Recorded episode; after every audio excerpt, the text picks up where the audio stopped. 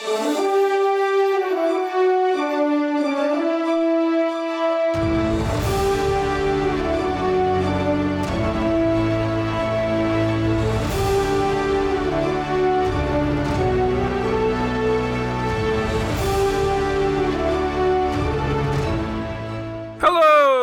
welcome back to Archives of Fabella Daily, the podcast going where no fantasy story has ever gone before in a magical world. Today is August 7th, equal to Leo 16th. Books are available on Amazon. Please rate and review the podcast on iTunes or wherever you listen to your podcasts. And hit that subscribe button for more great stories right in your feed. August 7th, 1964 is the date the U.S. Congress passes the Gulf of Tonkin Resolution, giving the U.S. President Lyndon B. Johnson broad war powers to deal with North Vietnamese attacks on American forces. But in the magical wonderland of Fabella, a legendary lost soul was assassinated. I'm Dylan Foley, and this is Archives of Fabella.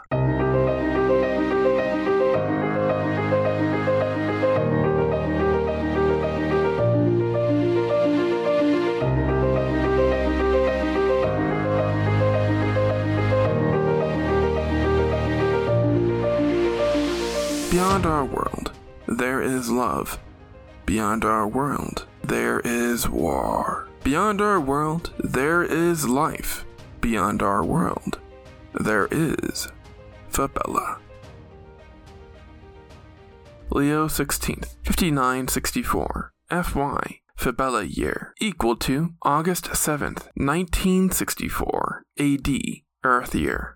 There were four world wars throughout Fabella's history. Excessive? Sure, but they each had their purpose in the large scheme of things. Continental War I was fought around the same time as the American Civil War, pitting Fabella's eastern hemisphere, controlled by the Bloodborne Empire, against the free western hemisphere. Prepare yourself to be shocked, newbies. Our good guys in the West lost that war. This ushered in the Age of Domination, a period where the wicked Bloodborne Empire reigned supreme over the world. Today finds us in the age of resurgence, when Fabella was embroiled in Continental War II between the Electorate insurgency and the Bloodborne Empire. The insurgency's goal was to liberate Fabella from the Bloodborne regime and return Fabella to its rightful state. One of the key leaders of this rebel alliance was one woman, known by many names the Maiden of the Mist, the Red Rebel, and Electra, to name a few. The insurgency troops affectionately called her Calora, an ancient Fabellan word literally meaning heroine. On Leo 16th, a crowd gathered on the floating island of Elpis in the capital city of Balerin to hear their beloved Calora speak. As soon as Calora ascended the podium to address the adoring crowd, tragedy struck. A bloodborne warlock in the crowd unleashed a killing curse, striking Calora down. Calora's death sent shockwaves beyond Fabella, where the news reached President Lyndon B. Johnson. He was told that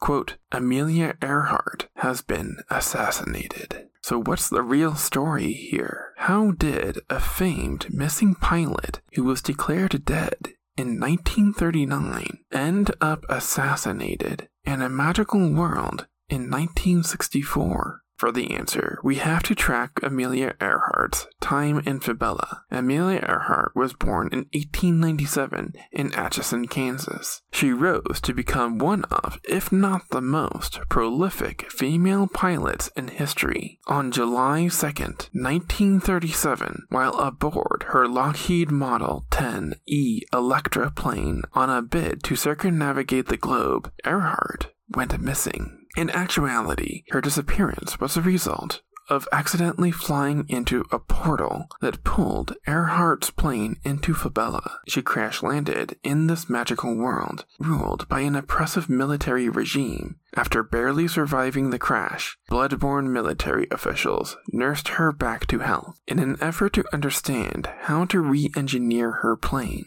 Earhart spent several months as a prisoner of war, during which she organized her fellow prisoners into a fighting force to stage a breakout. They raced away from the prison to the only free space in Fabella, the floating island of Elpis. Here, Earhart, believing that a return to Earth was impossible, made a new home for herself on Elpis as she raised a family and made plans to overthrow the Empire. She called the Rebel Alliance the Electra Insurgency after her plane. On July 7th, 1947, a Fabellan aircraft accidentally entered through a portal bridging Fabella and Earth. The craft crash landed in Roswell, New Mexico, killing three of the seven passengers on board. The survivors were then taken to the U.S. military base known as Area 51 and questioned by high ranking officials. After a lot of back and forth, U.S. military officials reached an understanding with the survivors.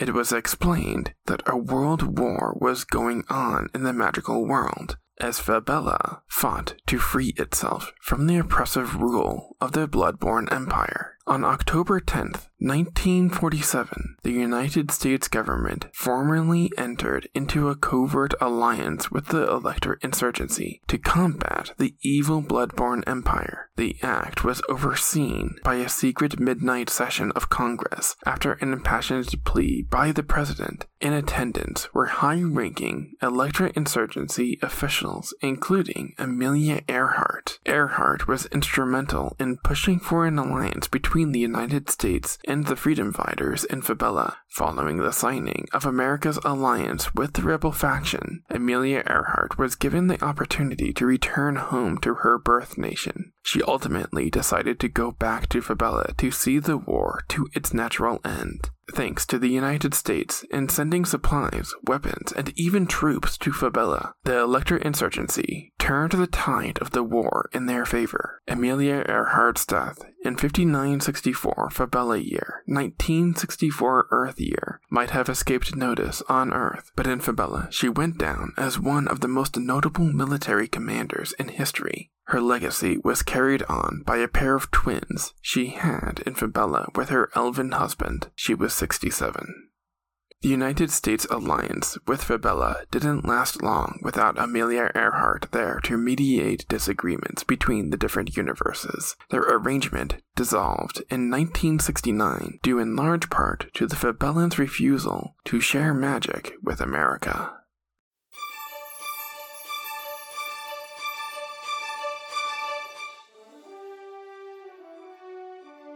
That's going to do it for us today.